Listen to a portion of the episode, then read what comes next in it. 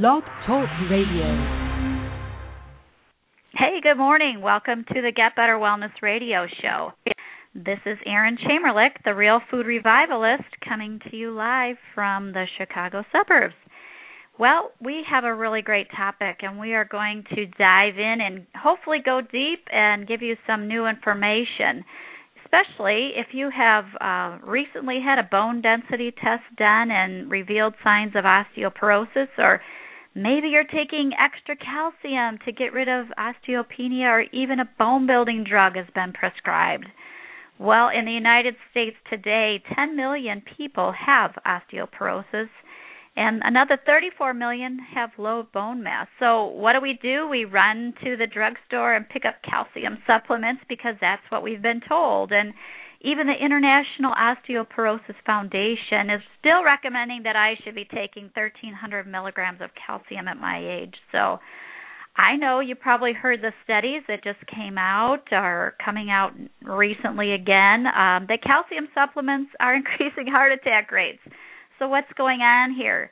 If you're confused about calcium, if you're worried about these studies, stay tuned. You're in the right place because to sort all of this out for us, I have a special expert on the podcast today, and her name is Dr. Kate Rheaume-Bleue. Welcome, Dr. Kate. Hi, Erin. How did I do with your name? Excellent. Yay! You did really well. I have friends for a long time who can't pronounce my name, which is why I go with Dr. Kate. But you did did a great job. I think I'll stick with Dr. Kate from now on because I really had to think about it to get it sure. um, Dr. Kate, let me just tell uh, the listeners a bit about you. Uh, she is a doctor of naturopathic medicine and author of the book Vitamin K2 and the Calcium Paradox How a Little Known Vitamin Could Save Your Life. She's a graduate and former faculty member of the Canadian College of Naturopathic Medicine. And Dr. Kate is an expert in the field of natural medicine and speaks across the country on many topics, but today we have her here talking about vitamin K2 and the information that I am learning from her book, which is mind blowing. So definitely pick up her book, Vitamin K2 and the calcium paradox. So, um, Dr. Kate is coming to us from uh, Ontario, and she's a Canadian expert.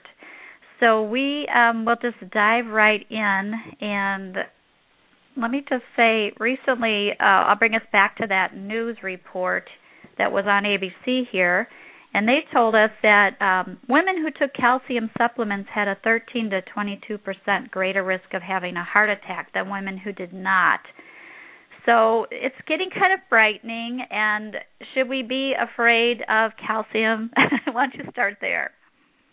Well, it's a good question to ask because there have been several studies coming out now that have said the same thing. Uh, you know, 13 to 20, and, and some studies saying more. And regardless of how you criticize the studies, and and you know they could all perhaps have been improved their methodology. The fact is there is something going on with calcium, and what's going on is that a portion of the calcium that is not being taken into bones. Of course, we're we're taking these supplements to improve our bone health and a portion of the calcium that doesn't find its way into bones is instead finding its way into our arteries and lining our arteries, creating calcification of the arteries or hardening of the arteries, and this is what leads to heart attacks and strokes. So, this is uh, really important both for people who are taking calcium because the studies show that this is what increases the risk, but we have to keep in mind that whether or not you're taking calcium, heart disease, so heart attack and stroke, is the number one killer of both men and women, and that's whether or not you have calcium supplements. So, in other words, calcium can get into the wrong places in all of us. And um, so then, the, then the question becomes, well, should we abandon calcium supplements? And the fact is, if we only just look at calcium, this uh, topic will remain confusing. Uh, you know, should we take it or not? Should we have it in our diet or not? And what we need to look at is how the body can safely use calcium. So, how we can guide it into the bones where we want the calcium to be, and how we can keep it out of or even remove calcium from areas where we don't want it to be. That's the key. So it's not um, calcium isn't necessarily the problem. It's in the wrong places. And so that's what your book addresses, how we can guide it into the bones and teeth where we want it. So um, what is that what you mean when you're with the title of your book, The Calcium Paradox then?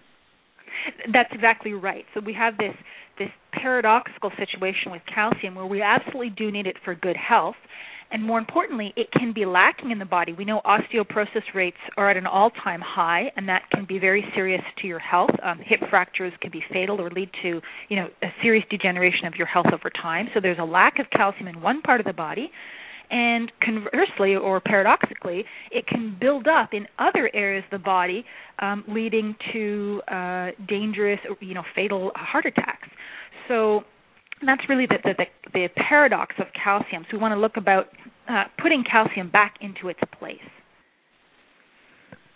okay so um, vitamin k2 is what we want to focus on. And I, you know, most people haven't heard of K2. We've heard of vitamin K. We might have this vague familiarity that it's um, has something to do with blood clotting, and if you're taking certain medications, maybe you've been told you can't eat any leafy greens because it'll wreck your blood clotting medication. So, right. what what does vitamin K2 do in the body? Vitamin K2 is very different from vitamin K1. And you're right, most people have sort of a vague awareness of vitamin K, and that really refers to vitamin K1, and that's the blood clotting vitamin. Vitamin K2 has a completely different role in the body. It doesn't participate in blood clotting. Instead, it activates certain proteins that shuttle calcium around the body. So, specifically, vitamin K2 will cause calcium to be directed into your bones and your teeth in the areas you want it to be.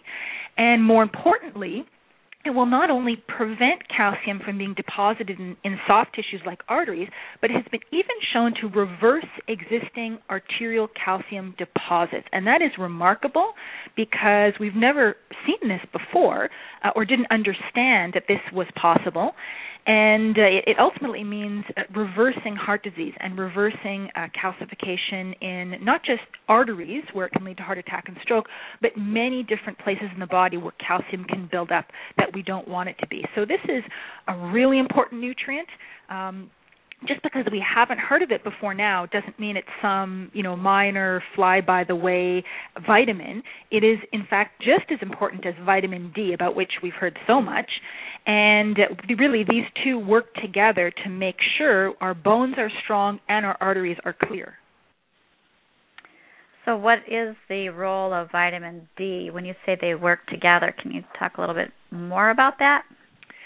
Sure. Well, we all uh, have heard lots of good news about vitamin D. It has so many different health benefits. Most people who are taking calcium supplements are also taking a vitamin D supplement to, to boost their bones.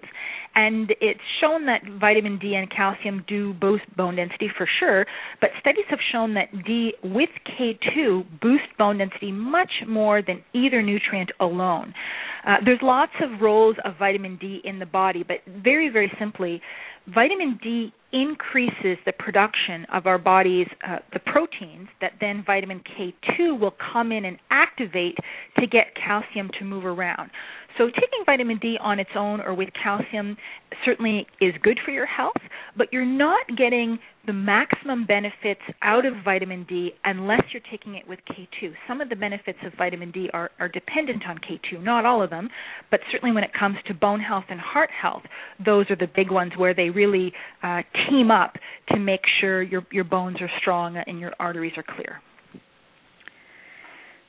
Okay, so now people are like writing a note to themselves get your k2 supplement so hang on there. We have a lot of information about food and how that's going to um, help you with your k2 also. But before we go down there i'm going to um, drill into this slightly deeper. You said um, vitamin d increases the production of proteins that K2 activates to get calcium to move around. So let's name them for the um, you know the people who are nerdy like me who want to know which proteins. What are you talking about? So how sure. what, which ones are you talking about?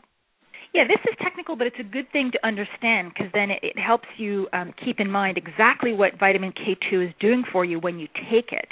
So there's three main vitamin K2 dependent proteins, and when you take vitamin D, these are increased in your body. Of course, they don't do anything until the K2 comes in and activates them, which is why you need both of the vitamins.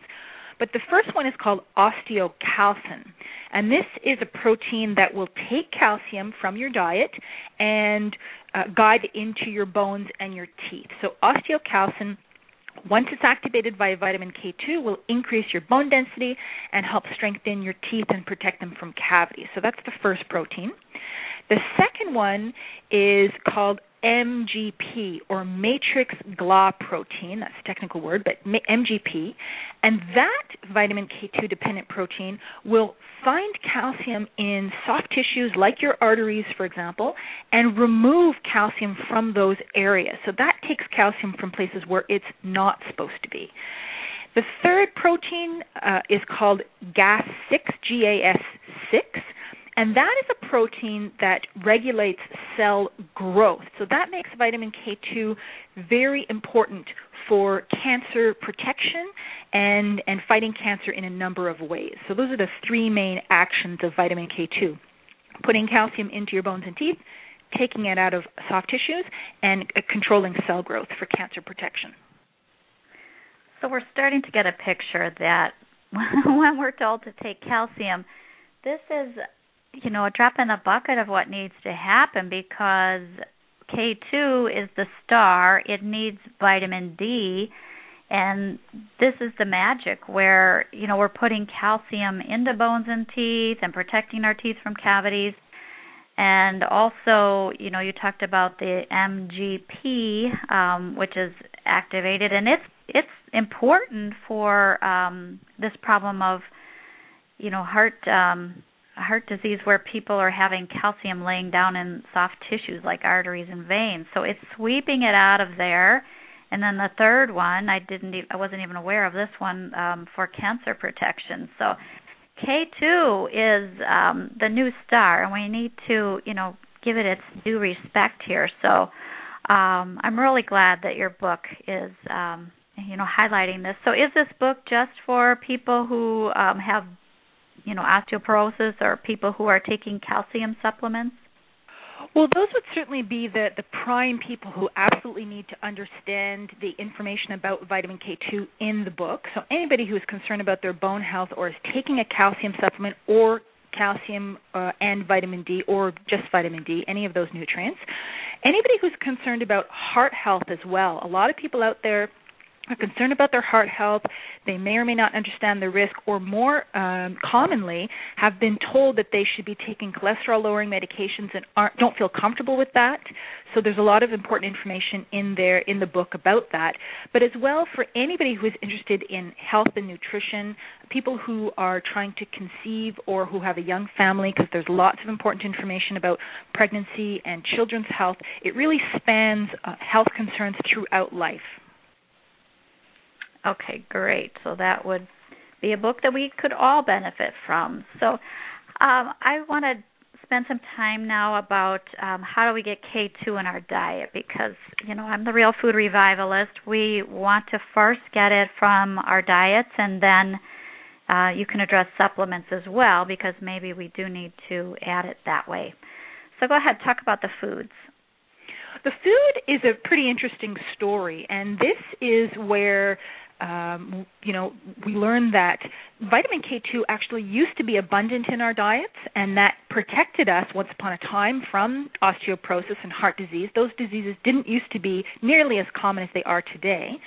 And that is because I guess the the two main ways. Well, we'll talk about one uh, main source of vitamin K2 in the diet is grass-fed foods.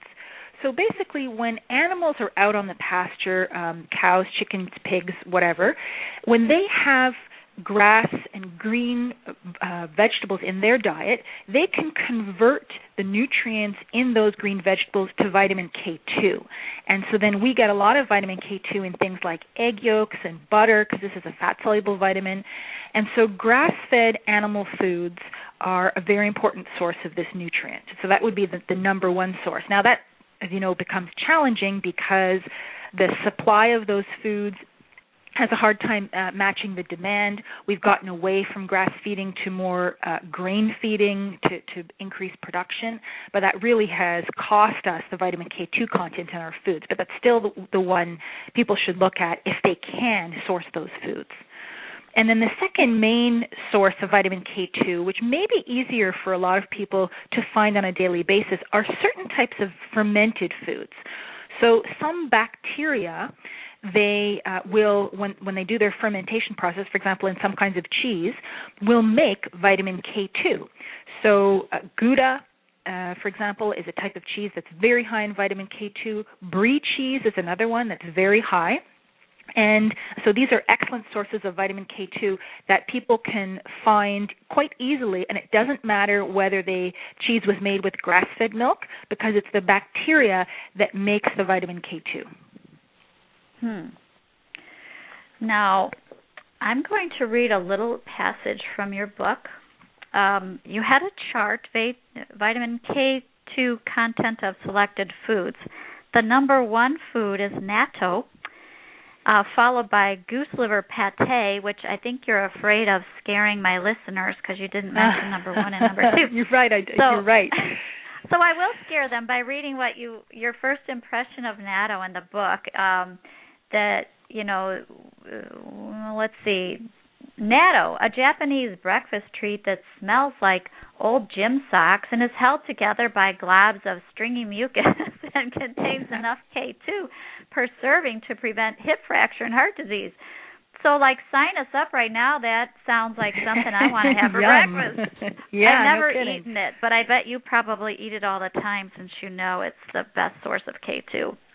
Uh, well, I have to admit I don't eat it all the time. I don't eat it nearly as much as I should. Fortunately, you don't have to eat it every day. Studies have shown that even people who eat it once a week or every couple weeks or you know just occasionally have higher K2 levels and better heart health and bone health than people who don't eat it at all. But despite my diligent efforts, I'm still trying to like it. Now, I've had a lot of people email me uh, very helpfully with lots of interesting recipes because there's lots of people out there who are determined to learn to like natto. And I even got an email yesterday from somebody who tried it and liked it, which is the first time I've had an email that said that. But it's this fermented. Um, Japanese soybean food, and it is eaten as a breakfast food in some areas of Japan. And studies have shown that in those areas, and the people who eat it in those areas have much better uh, bone health and heart health and and higher K2 levels. It really makes a big the K2 in this food really makes a big difference to your health. It's just an acquired taste, shall we say? Mhm. And for the listeners who know that in general, soy foods aren't recommended by the Real Food Revivalist because of many things besides uh, them being genetically modified and you know high in phytoestrogens and difficult to digest. When we're talking about natto, it's a fermented um, product and it is completely different than the other soy foods that are generally available. So I don't know. Um, it, natto is uh, by itself. It's not the other fermented soybean foods like tempeh and What's the other one? Miso. Miso. Yes, unfortunately not. And and I agree. I'm not a promoter of soy or a consumer of soy, but fermented soy is different. That's more of a traditional food, and it can provide excellent uh, health benefits in quite small servings as well.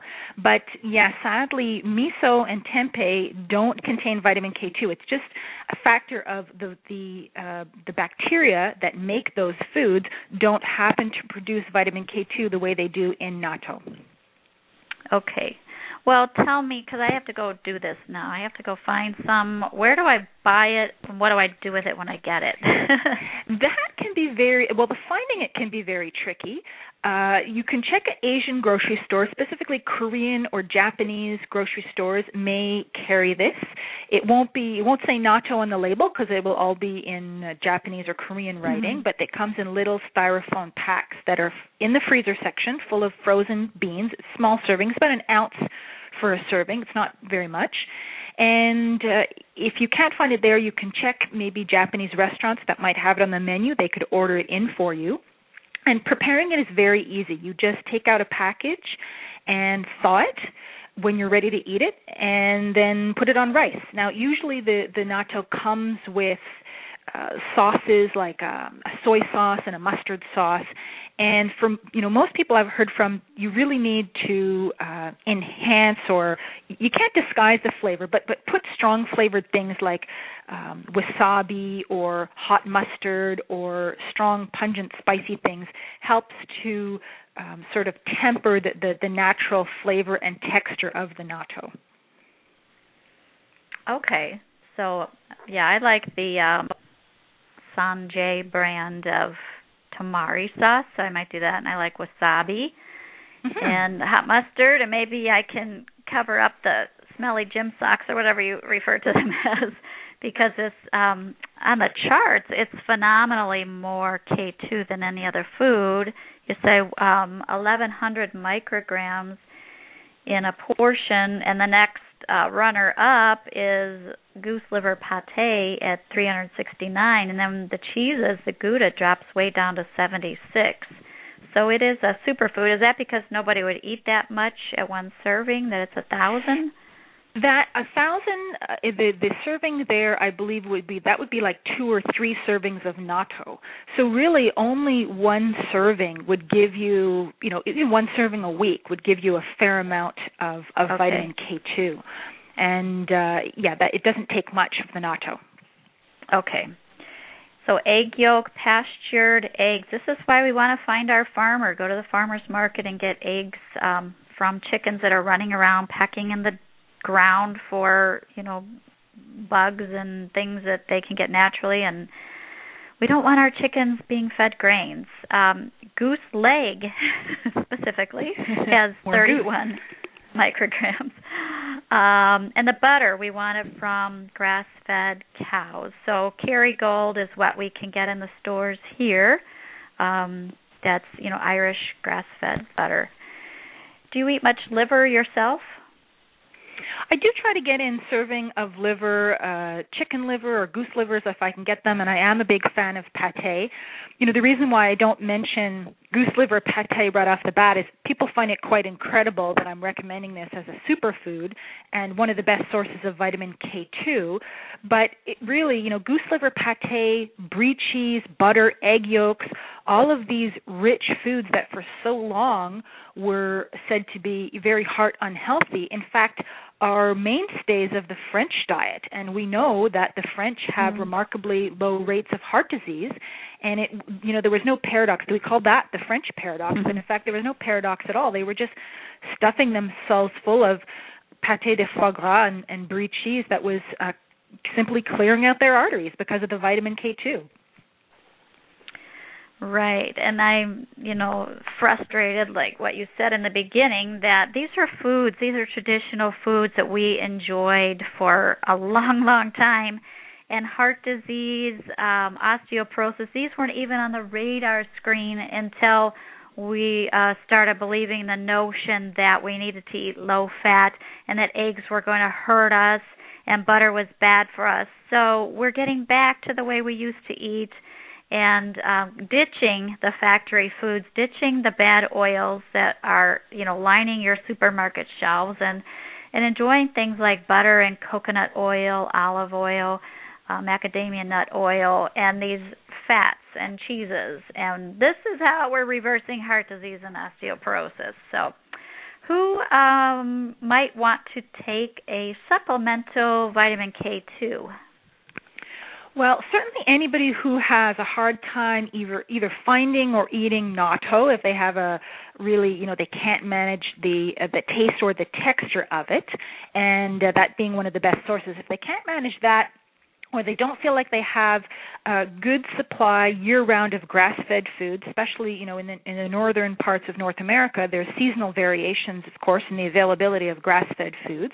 And so really because vitamin k2 has absolutely no toxicity and uh, studies have shown that most people are in fact deficient if you uh, have a good diet but you want to make sure you're getting the k2 every day that you need in a similar way that we might with vitamin D because it's hard to get that kind of sun exposure that we would need every day, then uh, most people would benefit from a K2 supplement. And that starts right from infancy or even you know for women while they're pregnant a lot of very important health benefits during pregnancy all the way through childhood adolescence again it becomes very important and then again at at menopause or in, in the older years for both men and women hmm.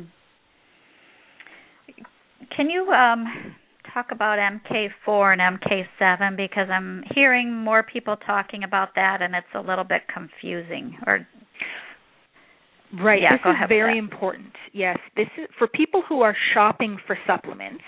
You will find two different types of vitamin K2 supplements on the shelves. And and the best analogy I can give to this for for people who are aware of vitamin D there used to be, I guess there still is, two types of vitamin D available vitamin D2, which is a synthetic form, and vitamin D3, which is a natural form. And it's a similar deal with, with vitamin K2. We have something called MK4, that stands for menaquinone 4, and menaquinone is the technical term for vitamin K2.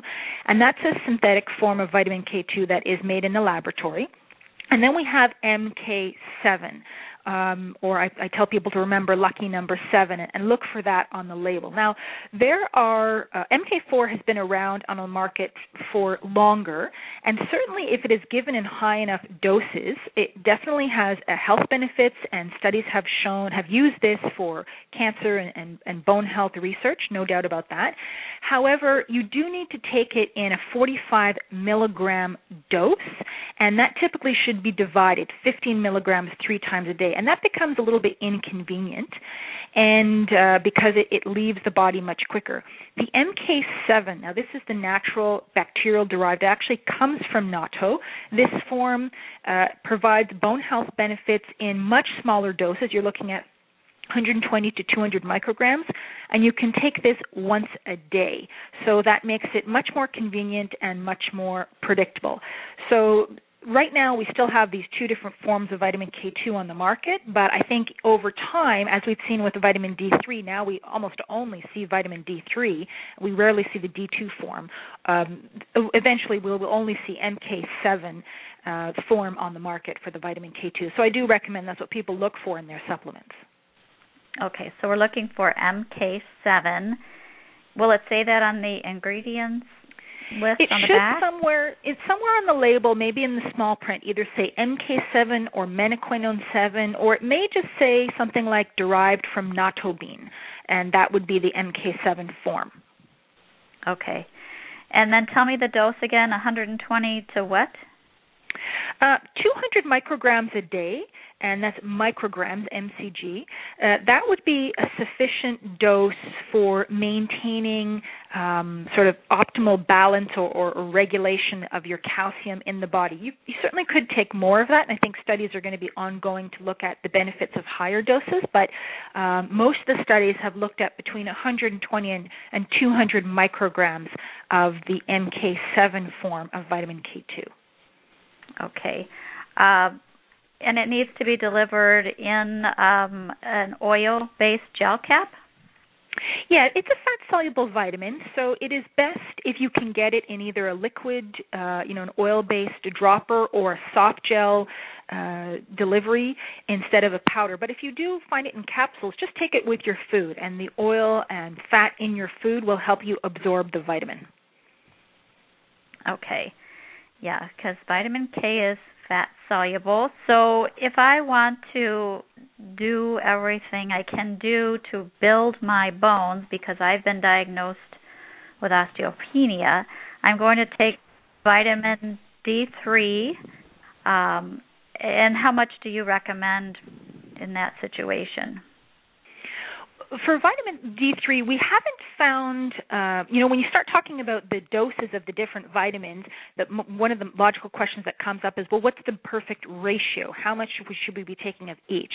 And we can't say that there has been an optimal ratio that's been established, but you know, as as a rule of thumb, uh, I try to recommend for every 1,000 international units of vitamin D3, you're taking about 100 to 120 of K2 And so most people, let's say, if on a daily basis you're taking 2,000 IUs of, of D and 200 approximately uh, micrograms of vitamin K2.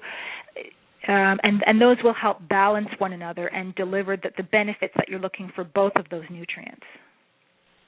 Now, there's a role I remember from your book oh, that vitamin A is playing as well. Can you talk about yes. that? Yes, I do have a whole chapter in the book devoted to the relationship between A, D, and K2 because they absolutely do all work together, all of the, the fat soluble vitamins. And vitamin, you know, as, as much good press as we've heard about vitamin D, vitamin A, we've seemed to hear nothing but bad news about it, and that is really um, an inaccurate notion that we have about vitamin A. So all these nutrients do work together. And typically, well, when it comes to bone health, for example, vitamin A and D will help increase the production of K2 protein. So A, D, and K2 work together. Uh, when it comes to uh, heart health, vitamin A has been shown to help remove the calcium. Once K2 takes it out of the arteries, uh, vitamin A has been shown to help remove it from the body. And so, all of these three nutrients do work together uh, in all of the health benefits that we want from the body. So getting vitamin A is, is is easier in your diet. You know, a serving of liver a week will do that. That used to be a common practice. Everybody would make their kids eat a serving of liver a week. Now we've we've stopped doing that. But uh, that goose liver pate we mentioned before would be an excellent source of vitamin A and K2. So looking for foods that are high in vitamin A to complement the, the K2 and D in your diet will really provide a, a complete protection when it comes to heart health and bone health. What do you think about uh, cod liver oil as a source of A and a little bit of D? Yes, that's a great source of A. It's, it's a traditional uh, source of vitamin A in the diet, and that's certainly one that I recommend and, and take myself. Okay. And what is your thought on overdosing ourselves with A? If it's in our multiple and in our cod liver oil, is there you know a number we should watch that we're not going over? No, it really is very difficult. If you, if you look at the literature, and I do discuss that in the book, uh, extremely difficult to overdose on vitamin A. It, it's actually never been seen at intentional doses. In other words, if you are taking cod liver oil and a vitamin, uh, to overdose on that and you can take it in very high amounts and, and, it's still safe. So you don't have to worry about it, it overdosing unintentionally in uh, supplements. Okay. Good. Well, we've covered so much ground already this morning. I know some people will need to rewind this podcast to pick up all the the nuances, but um, this is great information. So, what um you know if we had another five minutes is there another topic that you would want to share from the book or um you know about this vitamin k2 i guess that if people get one thing from the book uh, that really hasn't it's, it's not always a focus is the importance of this for uh, during pregnancy and and in childhood. So vitamin k2 during pregnancy helps with uh, promoting proper facial development of the developing fetus, as well as proper tooth structure. So the teeth, the primary and adult teeth, are developed in the first and second trimesters of pregnancy, and a lot of uh, the the health of your teeth later in life is actually determined at that time. And so, if one thing comes out of this book, it's that women who are expecting or planning a family understand the importance of vitamin K2 and, and vitamin K2 rich foods uh, during pregnancy for for healthy children, and then then that extends uh, during early infancy and childhood to protect the teeth and promote healthy growing bones. And that really is is a passion of mine, that particular topic. So if if we're pregnant, do we supplement in the same way that you described before? Yeah, I recommend the, the same amounts uh, uh, for supplementation during pregnancy. Now, new studies have shown that actually in the third trimester of pregnancy, women's vitamin K2 levels tend to drop. So there certainly is a, an argument to be made for increasing even more your vitamin K2 intake in the third trimester of pregnancy. In the first trimester, it's being used for um, primary tooth development. In the second trimester, uh, more uh, adult tooth and, and, facial development. And then in the third trimester, for some reason, K2 levels drop in women. So that is a time that you want to make sure you're maintaining your K2 levels. Okay, so are you saying that we should supplement our infants and children and young adults Definitely. and everybody? Absolutely. I've been giving vitamin K2 to my son ever since I could get him to to chew the little soft gel capsule. He was about uh, two or two and a half, and uh, for women who are breastfeeding, they will pass vitamin K2 on through the breast milk. If not, you can give it in little supplement drops like you do vitamin D. Uh, throughout childhood, it is one, you know, vitamin D is important for kids, and, and K2 will also help their teeth and bones. And then in adolescence, it actually becomes even more important because when the hormones kick in around puberty, that's when the skeleton starts to grow, and the the body needs K2 more than ever at that time because we develop most of our lifetime maximum bone bone density during the adolescent years or, or by age 20. So that's really the time to build strong bones to prevent osteoporosis later in life. Hmm.